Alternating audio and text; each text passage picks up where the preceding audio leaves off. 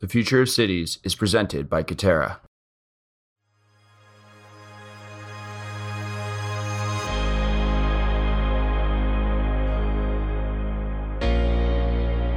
Welcome to the Mission Daily. This week we are previewing our new podcast, The Future of Cities.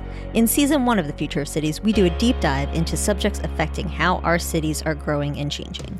Each episode includes commentary from industry leading experts, including city planners, technology innovators, government officials, architects, builders, and more. This week on the Mission Daily, you'll hear the interviews we did for The Future of Cities in their entirety. Today, we are excited to share our interview with Clark Manus. Clark is CEO of Heller Manus Architects, and he previously served as the president of the American Institute of Architects. In this interview, Clark shares with us what a megacity looks like and how building materials have evolved throughout the years. He also gives some ideas about how we can plan long term for a city using new technologies. If you like what you're hearing, please subscribe to The Future of Cities on Apple Podcasts or wherever you get your podcasts.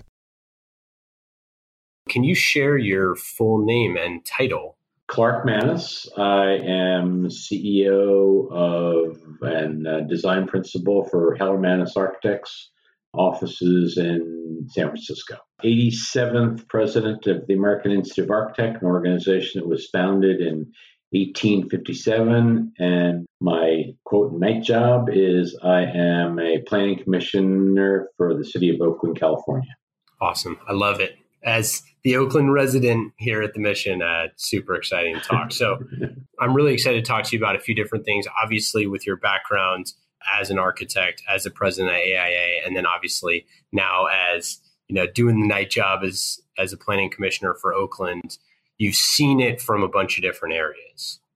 So that is correct. I actually sort of see in the course of my career not necessarily anything that I anticipated, sort of three overlapping spheres practice, the profession, and the community. And those are three roles that I can say that I have been sort of drawn to and focused on. And I feel that they have done a good job in terms of complementing each other and providing me insight on a whole range of issues. Awesome. And so how would you how would you kind of describe yourself and your relationship, your personal relationship with cities? I am a uh, dyed in the wool urbanist. I really have always been a believer in cities. I have, I would say, overwhelmingly from a child to an adult, always lived in and around cities. Grew up on the East Coast in New York and Philadelphia for probably 30 years of my life and been on the West Coast in San Francisco and Oakland practicing probably overwhelmingly in San Francisco and living in Oakland, but now being able to contribute to my community's planning commissioner. So for me, cities have always been the basis for what really is the way that you build creativity. And the challenge these days is really a lot about the jobs and housing balance and equity and sustainability that really are driven by what happens in cities. Yeah, I love that. And it's it's something that I think is really important to look at the future of cities because I think that a lot of times we look at this stuff as folks who are not kind of thinking about like what does a mega city look like? What do what does it look like as these things get bigger and bigger? And i think that that's something that i was really excited to talk to you about. And you know what what would you say makes a city great? The one thing that i think probably is an important sort of footnote to this is that you know the bay area is relatively small in the world of global cities you know plus or minus 7 million there's cities around the world that are, you know, in excess of 20 million. So, in my mind, the regional context in the Bay Area is probably what the evolving characteristic is between San Francisco and Oakland and San Jose and the areas around it. It's a sort of urban and exurban sort of characteristics. But but in my mind, I think one of the things that makes cities really exciting is the, I would say, the creativity, the energy, the aggregation of the human population, you know, in terms of being able to sort of interact with more people from various places in, in the world or in life or in what they're doing. So there's an energy that I think that cities bring that you don't necessarily see in sort of rural and suburban communities because the, there's much greater sort of uh, separation between those those places where people live and work. I totally agree, and I think that there's a lot of lessons that we can take from each other, from the huge cities and from the smaller cities, and how we grow those things. And it's something that obviously you've seen, you know, working in the Bay Area, but also as president of AIA. Like, what were some of the things that you were seeing? What were some of those trends when you were president that you could see across, you know, the building landscape, the architecture landscape that were really exciting about 20 years into the future? So, one of the things that I sort of feel like I was there at the right moment, I helped to sort of incubate it. And it came from my experience on being involved in the removal of the Embarcadero Freeway and the city in the aftermath of the Loma Prieta earthquake. So, for me, one of the things that has now become more visible and people are paying more attention to it is the resilience of cities, both in a sort of physical sense and an emotional sense. And you know, you look at what's happening now in California with the wildlife. With I'm sorry, with the, with the fires. You know, all across the state, you begin to understand that natural disasters are sort of an inevitable part of nature, and uh, resilience is really one of those things. On the sustainability front, I sort of always feel that the profession was always looking at what could evolve. And the thing that, again, I saw evolving, and this is now sort of a a much more robust sort of mindset is the ability for buildings to ultimately be net zero. And having just completed a building for the University of California in Merced that will be net zero, it really gives me great confidence that we are, or at least in California, we are we have a mindset in order to both look at resilience in terms of our ability to withstand natural disasters or, or economic disasters, as well as the ability for us to be as sustainable as we can relative to utilization of our resources. As president of the AIA, what's so fascinating is that this is an organization that was around since 1857 like you said right so how did it how did it feel looking at such a long history of an organization, such a long history, and kind of saying, what do the next 150 years look like? Like, was that type of conversation being had? And how do you look at things, not just in the immediate, but into the way distant future? So, the first thing that you really understand and appreciate is the, as you said, the sort of longevity of the organization. And it started out in its founding amongst 13 architects in making architecture a profession rather than a sort of perhaps maybe more was a hobby for those who were capable of doing. So it became a much more sort of defined profession looking at uh, health and safety and welfare as a result of it. The next sort of thing that you begin to sort of see is the caliber and character of those people who served in this role at the beginning of the organization, people like Daniel Burnham, Charles McKim, you know, just really legendary architects. And then the sort of third aspect that I see is, or at least I really began to understand probably as I was into my presidency was the importance of being a steward and one who I would use sort of the, the uh, track and field analogy of uh, sort of making sure the baton pass was smooth between those people who preceded you and those who followed you, and whether the issues were uh, issues of professional practice, about being a conscience for the architecture profession, dealing with legislation, dealing with issues of equity, you know, a just a inordinate range of subjects that were just always fascinating that you touched. And, you know, and, and, and probably most importantly is you really become an ambassador because the organization is probably the largest and likely probably the most premier professional organization in the world amongst architects. And so you begin to see when you travel internationally how the character of those things really make you feel that you are aiding people who are either working their way into the profession, those who are in the profession, and you become the sort of spokesman and hoping you can fulfill the aspirations of an organization that started, you know, 160 years ago it, it, with a, just a very simple and humble focus on just making the profession of architecture more professional in terms of people putting their credentials to create buildings. And we're now in a place where that's just sort of old history. There's so many big buildings, there's so many projects that that require the sort of what I would describe as sort of design thinking of, of architects. So for me, there's a sort of a lot of lessons that are wrapped up in that. And you you see them going in, you see them while you're doing it, and certainly you see them when you're finished with doing that because you're part of a a, a small cadre of individuals who have devoted their personal life because you're not being compensated for this is a this is a commitment that you make to your professional organization and so for me there's a sort of really great sort of life lesson in in making that contribution how did you see architecture change while you were there? I mean, and let's talk a little bit about waste and the rise of prefab and things like that. Like how, and you know, we talked to Diane Eisnor about who's the former head of growth at Waze, and she was talking about how she was recently at a conference where they were looking at the size of bricks, where you know the bottom brick is going to be needs to be a certain type of you know density or material material, and as you get higher up in the building, there's like each individual brick has different things. I mean, that's just a random example, but the idea that you know how are materials changing? How is the way that architects view waste changing? How does how is speed changing? What were the things that you saw? And obviously you know there's tons of thought leadership that comes out of AIA and with the events and conferences and all of that. What were kind of some of those leading cutting edge things that you saw?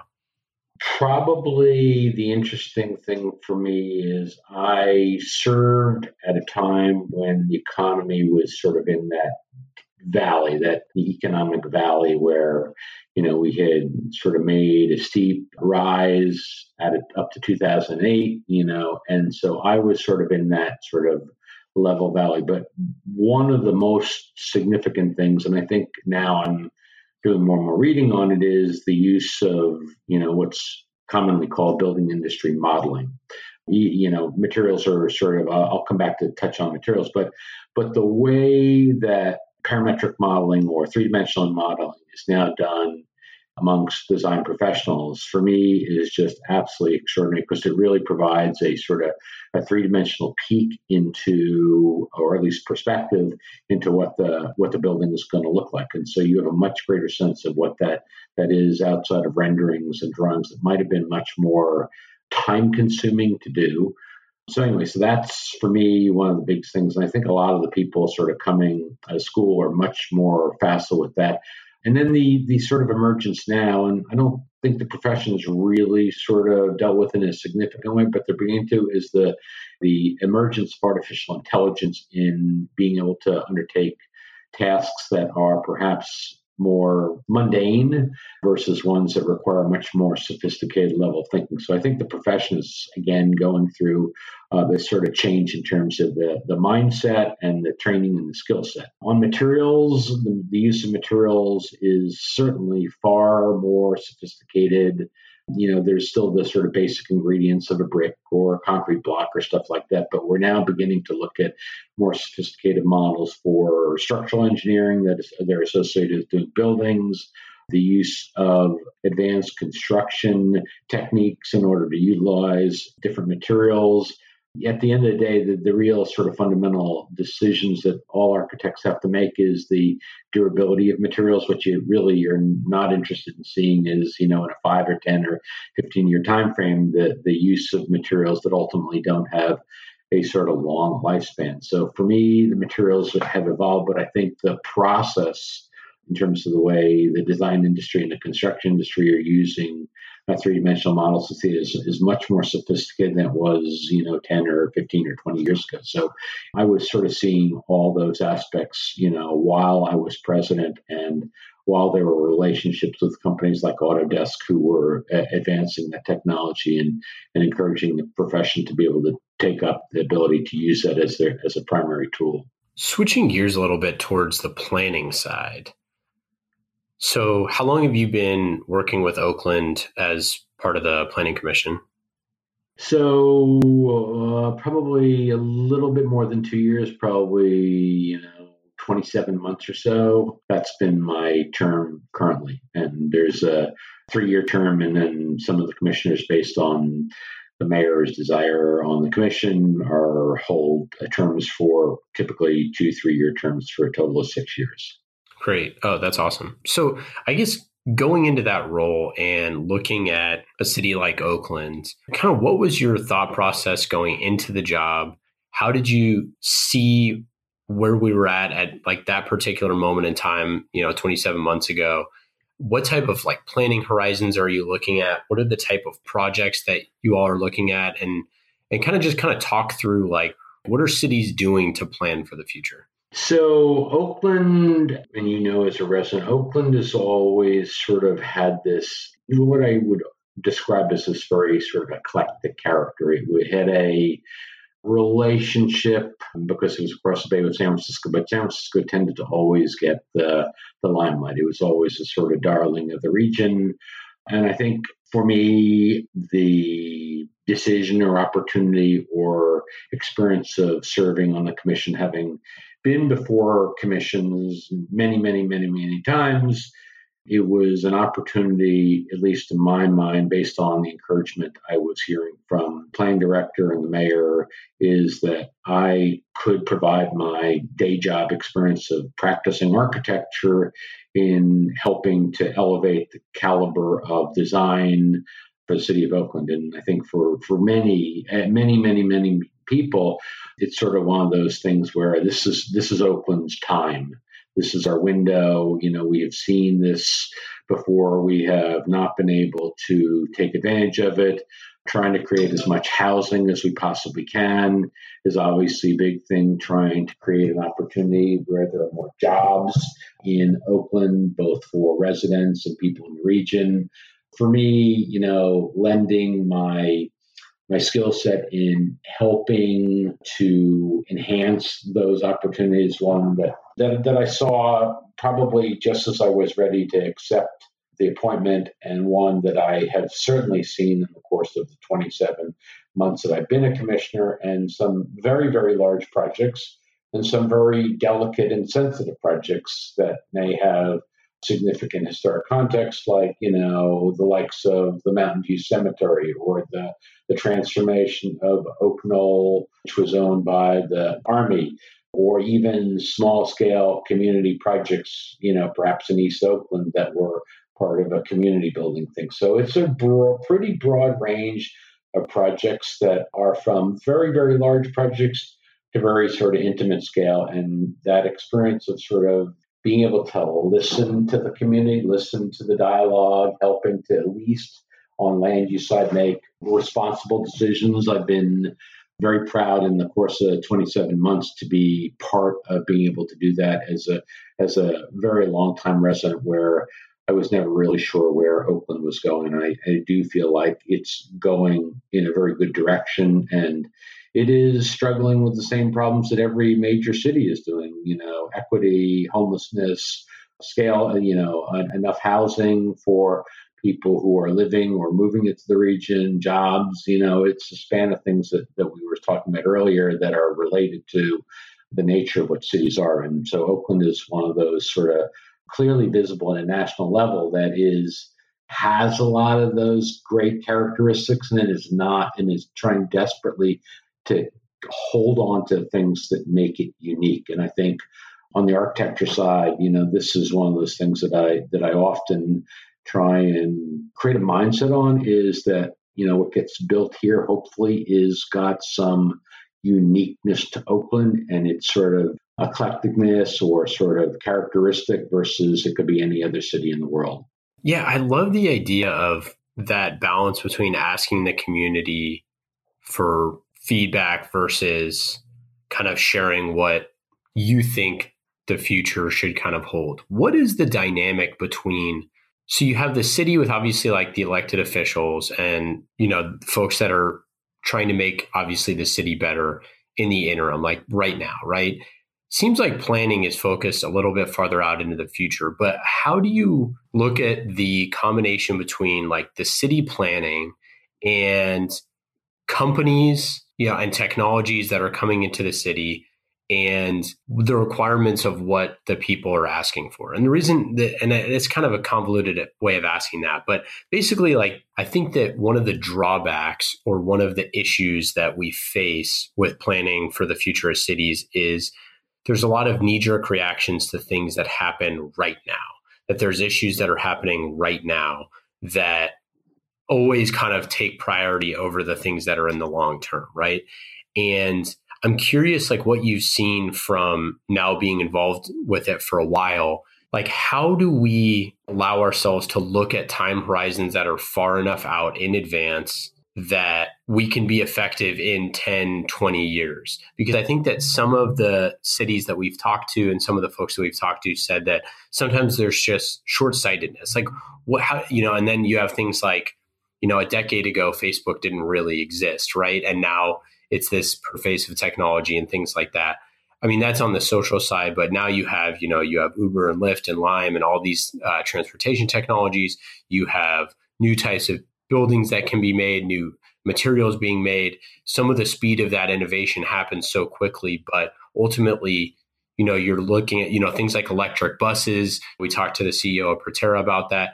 And I think that all of those different things kind of make a picture that none of that stuff really you could have planned for 10 years ago. We didn't know any of that stuff was coming. So how do you look at things in a long time horizon and say, how do we, you know, put the needs of the people, needs of the citizens first, but keep a flexible and open mind to be able to be resilient enough that we can add in, we can advance these technologies, we can use the resources that we have. We can seek, you know, outside resources and information. Do you kind of see where I'm going with that?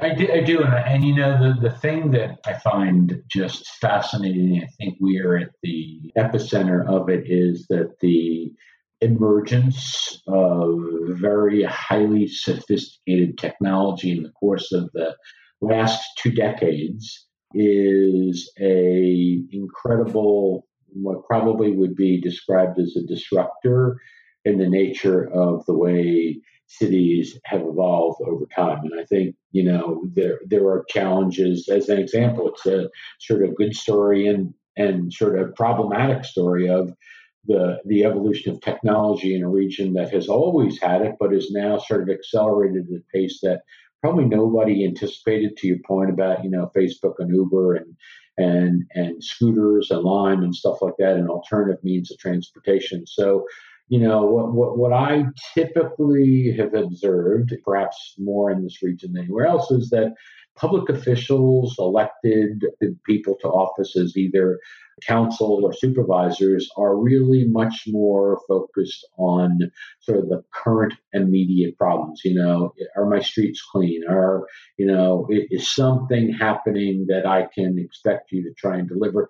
And the long term planning horizons tend to sort of be pie in the sky or they are not deliverable in the in the immediate view. You know, one sort of good example uh, that has been sort of bandied around in Oakland is removal of the 980 freeway, very much like the Embarcadero Freeway, which was, it fortunately, damaged by an earthquake and was able to be removed. The, the removal of 980 freeway has got the same mindset in removing something like that and helping to remove the barriers associated with the neighborhoods that were cut off on either side of it. But that is such a long horizon and requires so much public dollars it's one that really is hard for elected officials to sort of wrap their head around because they're not they're being asked to solve the immediate current problems. And so I think in, in the sort of planning horizon, it's really important to sort of look at things that will allow us to be perhaps the right word is adaptable to find ways that we can solve problems in a shorter term horizon. You know, good example and point is bike share or dockless bikes or scooters or car share or stuff like that or Uber stuff like that that allow much more sort of immediate solutions to transportation, yet they have sort of helped to precipitate problems that we didn't anticipate. So, uh, you know, and the, the other thing that probably is even more significant, having sort of been involved in uh, community planning in San Francisco after the removal of the freeway is some of those sort of views or some of the, some of the, the momentum for those things started two decades ago and we're now just beginning to see the outcome of them and they go through multiple economic cycles and the like but it is sort of important to sort of look at what the use of our scarce land resources are in the region and helping to sort of preserve perhaps the green belts that, that surround the area and helping to intensify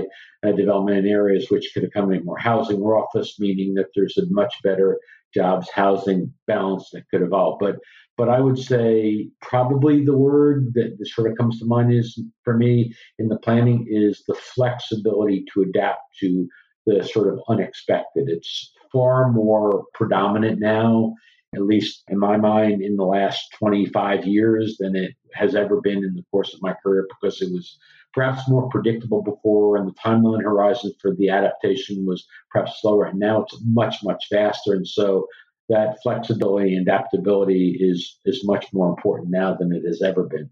Yeah, I mean, I think one of the things that's kind of obvious in hindsight is that you have to build for you have to say over time, more people will live in the downtown area where there are more jobs, where there are more people, and say that is our thesis, that's our hypothesis, is that people are going to continue living in the downtown area just like, you know, has just like in other cities, just like wherever. So if we are trying to figure out solutions that put more housing and put more parks and put more things that make life better in the dense areas and then we figure out how to get people into those areas and out of those areas efficiently right very difficult in practice but the idea of like if that is the hypothesis it might take 20 years to to realize that i mean i think one of the you know here in the bay area but it's not unlike any city in the world with the idea of mass transit we're going to talk to mtc about this but the idea that every city always wants a new bart stop you know what I mean, or a new public transit stop. Mm-hmm. They owe everybody wants that, right? And it can't be a decision that is made by who yells the loudest. It needs to be a data driven decision that shows, hey, this is where we're at right now. You know, and some of the things that technologies, like when we talked to Diane, who's formerly a Waze, she was saying that you know we have real time pothole updates and we have you know real time traffic updates mm-hmm. and all these sort of things and we can share that information with cities and cities can use you know, like Oakland has something where you can submit you can submit yeah you can submit pot but you can and other things many other things which is really cool to use. And i know when we talked to jed from the city of detroit same sort of thing in detroit. And a lot of cities are adopting those types of technologies but when you look at the amount of data that you know airbnb and lyft and uber and lime and waze and all these folks have around the cities i guess how do you look at that stuff? How do you develop partnerships? How do you seek those type of insights from non-public partners? And how can you leverage that stuff for making informed decisions for the future? So you hit it right on it and i would say exactly what you express is the the facility to capture enormous amount of data i would say on the private sector side is one that is certainly challenging public agencies to sort of change the way they um, used to operate, you know, uh, trips and stuff like that. The, the thing for me in the Bay Area that I find fascinating and, you know, it was good as a, as a ability to move people around through a portion of the region was BART. But one of the things that BART was not as facile at doing because it was a a public institution was creating more development on in and around their BART stations associated with housing and jobs. And the, the, the challenge now is they're just beginning to deal with that. It would have been wonderful to have seen that precipitated 20 years ago, but we often, and this is sort of the nature sometimes of planning, is it becomes sort of an immediate knee jerk reaction to a crisis.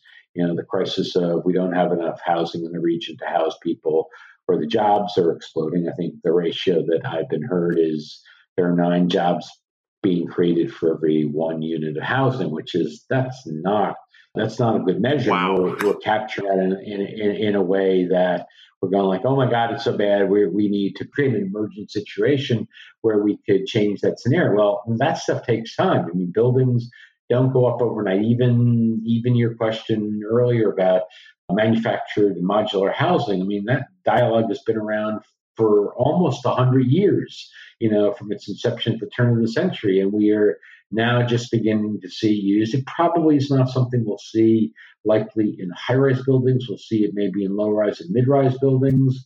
It may, it will like, it will certainly improve the quality of factory built components, but it won't solve an immediate problem that basically was what you were describing is long term planning, the ability to move a process through and then be able to have it built. And the sort of, I would say, the, the, the fulcrum in the Bay Area is, you know, we were much more in the last several decades, more of a NIMBY environment. You know, it's now sort of flipped to sort of slightly an edge over YIMBY. But I still think that there are many, many, many communities in the Bay Area who are primarily suburban communities, and people make those decisions by wanting to be there in places because they don't want cities, but they are now being challenged in locations, you know, Lafayette or, or places like that, where they need to create more housing because they are along the public transit line. But it's again, it's one of those personal personal choices. So I, I just think that you know it's it is always a challenge, and you know I see this as a commissioner to sort of get out in front of the issue. One of the things that Oakland did over the course of the last four years is do what's known as specific plans, plans for larger areas, which basically shortened the time for an environmental review document to create it for a specific project because it was looking at a larger area. And that was a good model. And I think it's helped to jumpstart a lot of projects because it's reduced the uncertainty that developers and project sponsors would undertake in terms of a project that might be appropriate for a particular neighborhood. And but I don't see that a lot. And you know, even the dialogue over the last six months in the state legislature about building denser around transit met with a, lot of sort of people feeling that they didn't like the legislation or it wasn't appropriate for the community, so they kicked the can down the road and they basically said, well, my community doesn't have to participate in, in solving the problem. I'll rely upon the, the much more dense urban areas, the likes of Oakland or San Jose or San Francisco, rather than some smaller uh, community associated with it. So again, it sort of goes back to the, the challenge of how do you jumpstart these things? How do you use the data?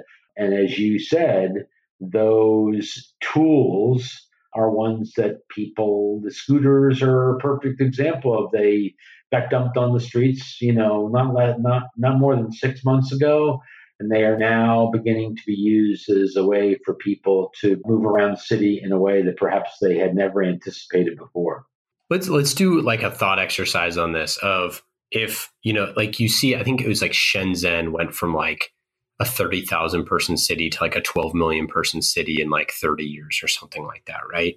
You've seen examples of this over time where cities like blow up overnight, right? So let's just say like Oakland, you know, Oakland is, and Oakland is an, example of any city of, of this size in the world using it as an example, which I know is reductive, but it's about 400,000 people now.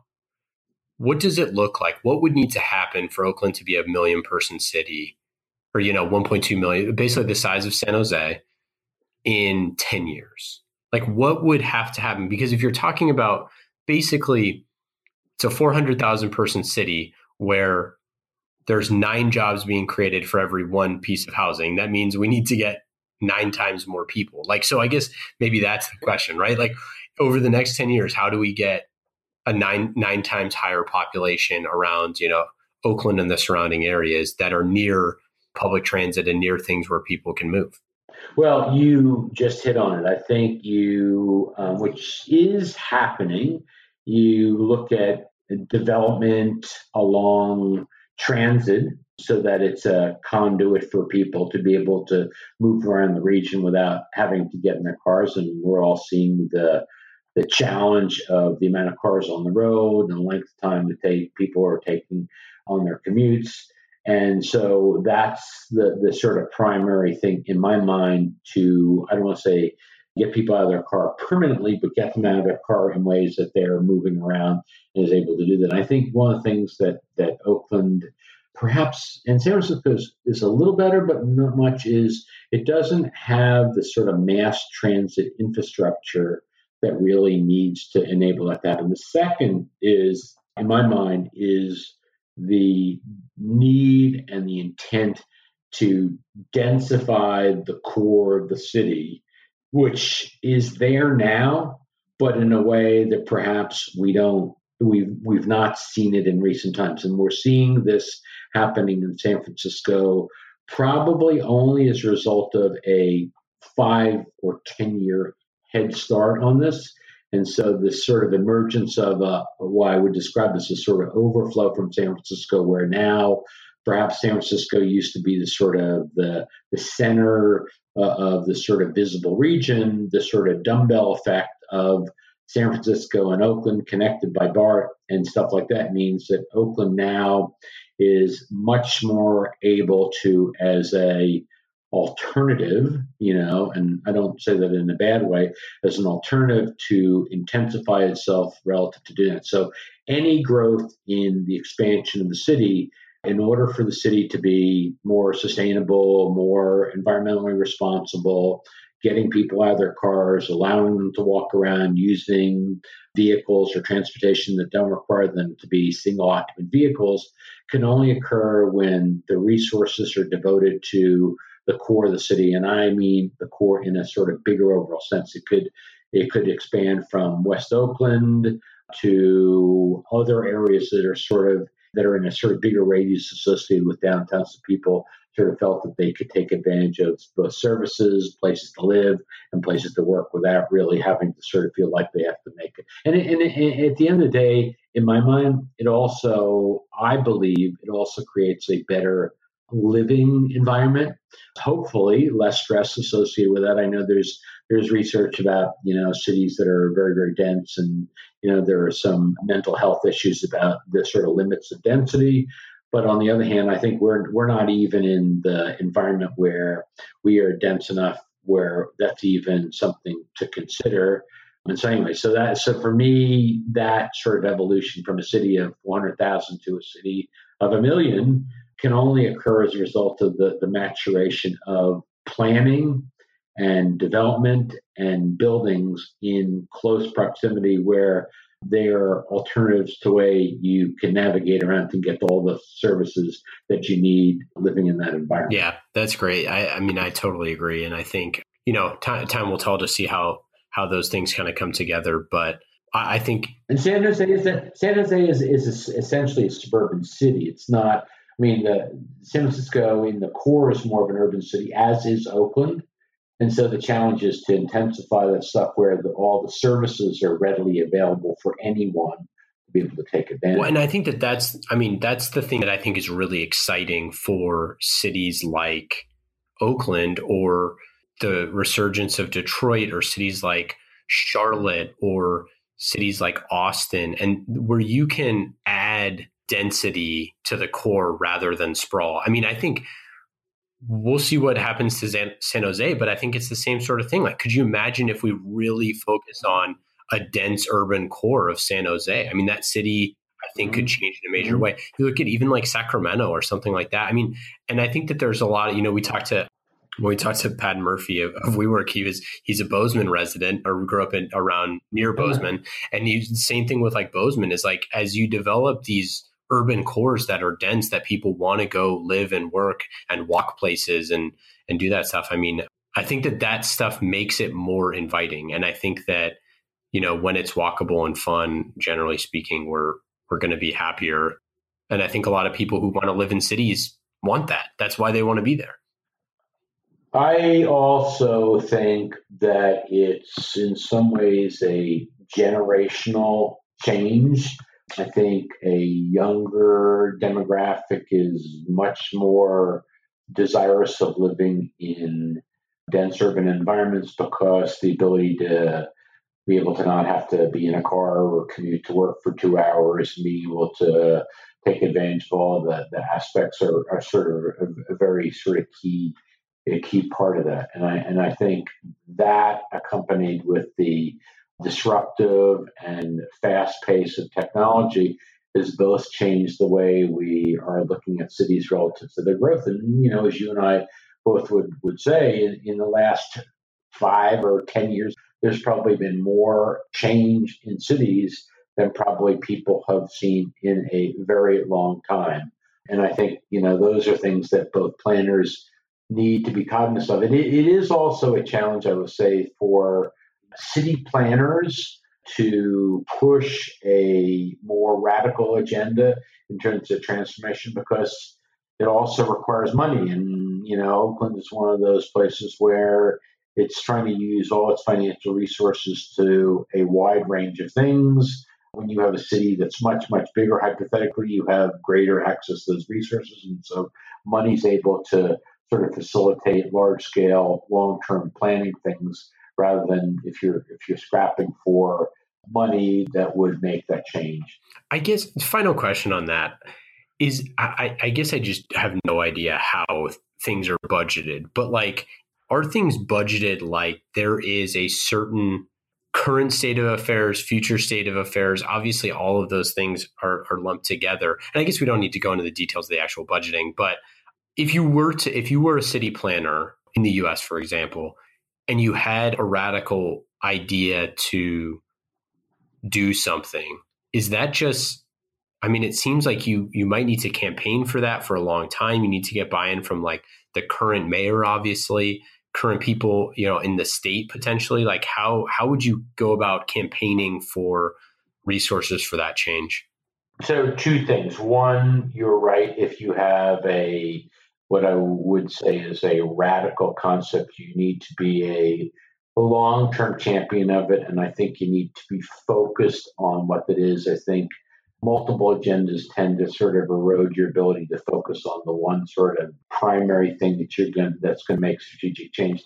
And the other thing that I've seen uh, over a long period of time is that elected officials, you know, may come and go, but I think the more powerful voice is the voice of a diverse and broad based community participation, you know, whether it's on the business side, on the environmental side, coming together on issues that, that are going to be effective for the particular city in which they are. So, and then the, the, the, the answer to your initial question is the money gets lumped all together, tends, and yet they divide it up but there's always this sort of demand for the, the challenge of the day, you know, whatever it might be. And it takes away the momentum from the sort of long term view. And, you know, if you look at, as an example, you look at high speed rail, it's a century idea. You know, I was, I was saying the other night that, you know, if it, the transit terminal that's now going to open in San Francisco hadn't begun its process a decade ago, under the current administration in Washington, D.C., it would have never seen the light of day because there wouldn't have been sufficient dollars. And either they are struggling with it. So I, I would say broad based community involvements in a long term perspective, consistency in champions, basically pressing that agenda over a long period of time, and the ability to stay focused on what that is rather than sort of feeling that there's three or four or five different priorities because several of them are going to drop off because there's not sufficient money. So those for me are what the challenges of the city of the future are. That's great. Okay, so final two questions. This is just like our little mini lightning round here. What's your favorite city? Well, I would say it depends upon the day. I would say San Francisco is just an amazing city. I just absolutely love it. New York has got an incredible vibrancy and sort of internationally, cities like Barcelona have an extraordinary character and architectural legacy. So for me, you know, I never sort of pick one. I, I love to sort of travel to cities when I, I get the chance and I love to sort of see what each of them does. They each have their own sort of ingredients. So I would say I don't have one. I have probably a, whole laundry list depending on the day and what the characteristic is final question here. What are you most excited about for the future of cities? I am excited about the sort of energy that cities create. Um, as, as we were sort of saying about the density and the amount of people in cities, the things that you often see is, as we were saying earlier, in very big cities is the diversity and range of populations, people from all over the world. This is sort of melting pot. And having sort of grown up for a big chunk of my life in New York, you begin to see the real difference in the sort of scale of what that diversity is about in terms of culture and stuff like that. So, so for me, you know, what you hopefully want to, I don't want to say prevent or avoid, is what you want is that each city is still going to be able to retain its characteristic that people associate with. You know, why is Oakland different than San Jose? Why is Barcelona different than Madrid? Why is Paris different than London? So for me, on a global scale, it's really important that, that cities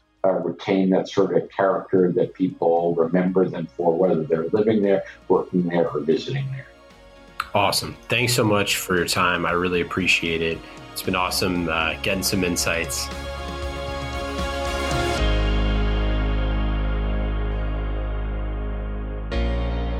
Thank you to our friends at Katerra.